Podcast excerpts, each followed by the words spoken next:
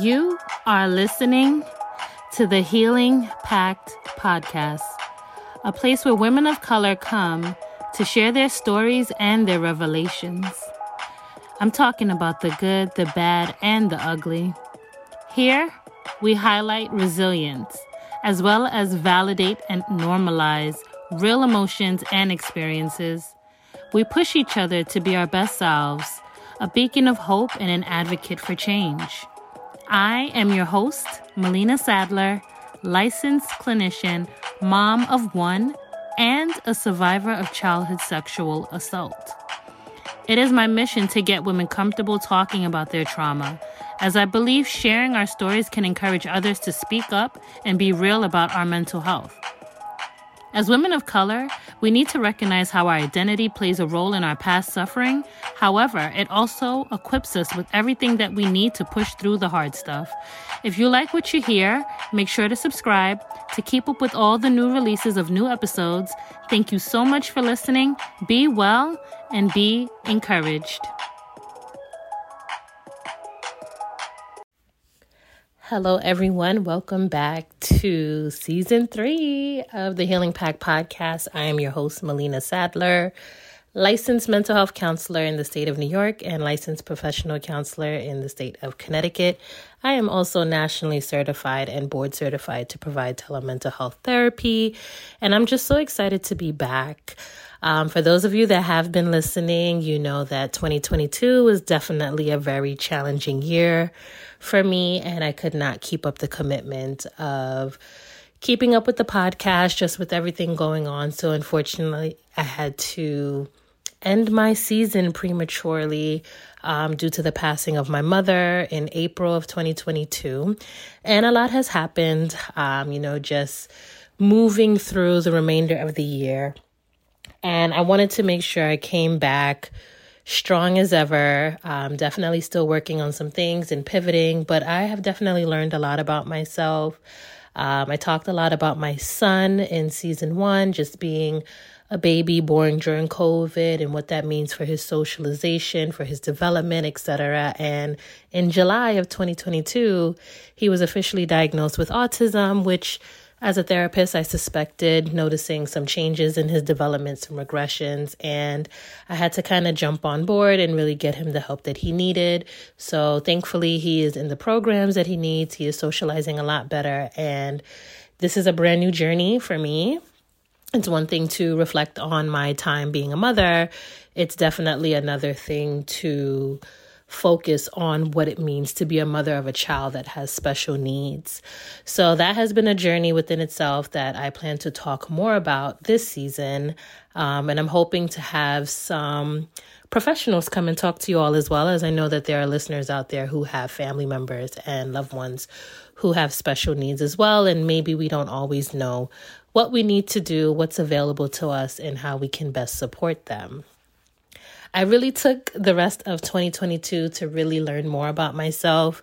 As you all know, typically in February, I do a lot of reflection on my previous year of life and just what that means to me and what are some of the lessons I've learned. And I can truly say, the rest of 2022, as hard as it was, I put so many things into practice that I think in some ways I kind of forgot about and just wanted to share with you all like just there's a testament to the mental strength um, that comes from really challenging times. And it's it's very easy to succumb to hard times to kind of you know go down that rabbit hole as i like to call it where you just kind of cut everything off. You just kind of wallow. And there's nothing wrong with grieving in that way. Everyone grieves differently um, but really taking the time to be reflective and to acknowledge that there are many things that happen to us in life that we simply just cannot control. At no point did I think I would lose my mother at the age of 33. And um, it was a big shock, you know, to my family because my mother did so much. And I was always aware of everything my mom did and, and how much she helped. And despite us having a rocky relationship for a good chunk of my life, um, I've always appreciated her because I know that at the end of the day, she was doing her best. And in order for me to heal from any trauma that I had growing up or any issues I had growing up, I had to one, take on the role of breaking the cycle. Two, I had to acknowledge that she's doing the best that she knows how to do with what she was given in her childhood and in her life. And I cannot take that personally. Um, it is my responsibility, definitely, to assert my boundaries, to advocate for myself, which I did. And I can honestly say, within her last couple weeks of living, I feel like she heard me in a way that she's never heard me before.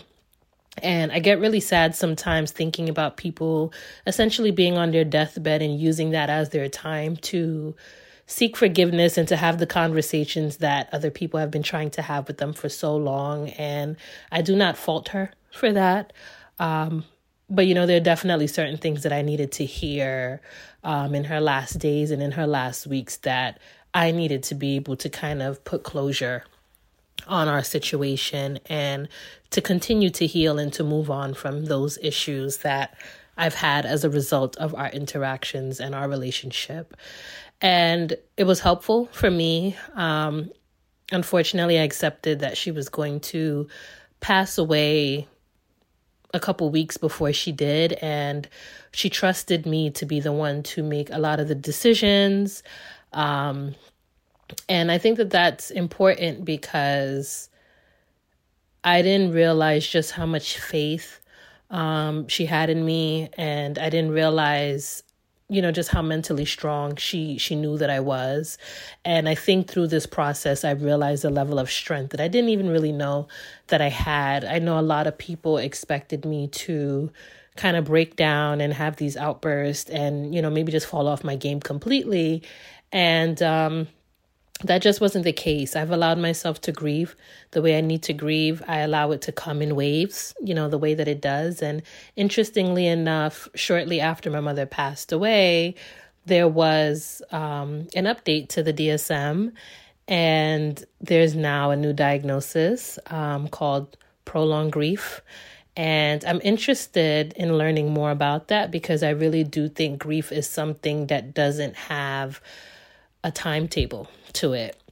There is no length of time that you can apply to it to say, okay, you know, in six months, in three months, you know, in a year, this person will be over it. Because as we know, losing a loved one can really shake up your life. Um, there are definitely people out there who they don't know what to do you know, after something like this happens. It alters their life completely. And then there are some people who are just so resilient that they take it and sometimes it's just like a chip on the shoulder and they move through life the best way they know how. And being a part of a family system, I can see how the different members of my family are handling the grief. And again, like I said, there's no right or wrong way to deal with it. However, it's interesting to see how it impacts people differently within the same family system. So, that's definitely one of the topics I want to talk about this season. I definitely want to bring back people who can give you more information about different forms of mental illness, just mental wellness overall, people who have stories that they would love to share. We've had a lot of women um, in previous seasons. I want to mix it up a little bit and try to get some men. Um, men typically do not like talking about their emotions, and I feel like in this day and age, there's a little bit more normalcy to this um, where men are becoming more comfortable talking about the things that are happening in their mind and and maybe even why they're so resistant to talking about it which we all pretty much know um, but I, I want to be able to expose you guys to that. I want to bring people on who are doing wonderful things for the community um, so that you guys can tap into resources. I know some of your international listeners, and I may not necessarily have resources for you, but I'm definitely going to spend some time looking into that. I'm hoping for a wonderful season with you all. I'm hoping to have some visuals as well where, you know, we can have some Q&As and you can submit questions or ask me questions live. So definitely share this podcast with your friends and your loved ones.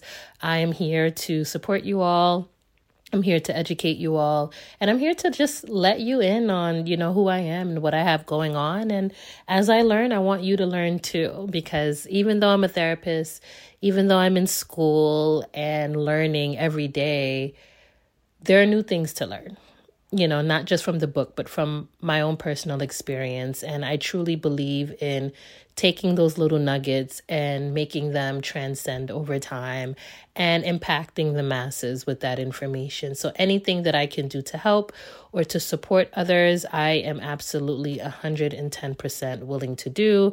I'm hoping to do more speaking engagements. My YouTube is definitely going to be up and running and you guys will be able to see my wonderful face. um, but follow me on Instagram at Cultivated Truth. Um, you can also find me uh, Cultivated Truth on Facebook. And as the episodes roll on, I will be sharing more resources and other platforms you can find me. And I hope to hear from you all. So if you want to shoot me a DM, you can. If you want to send me an email, you can. I would love to hear from you all about what you want to learn more about and go from there. If there's any listeners that would love to be a part of the show, you can also go to the link in my bio on Instagram and fill out the guest form, and we will definitely schedule a time to do your episode and to walk you through whatever it is you would love to share that you feel others would love to know. And I hope to talk to you all soon. Again, looking forward to a wonderful season. And cheers to the new year, hoping that it's better for everyone. I know 2022 was rough for many people, so hoping 2023 is everything you all desire. And I will see you again next Wednesday. Be well and be encouraged.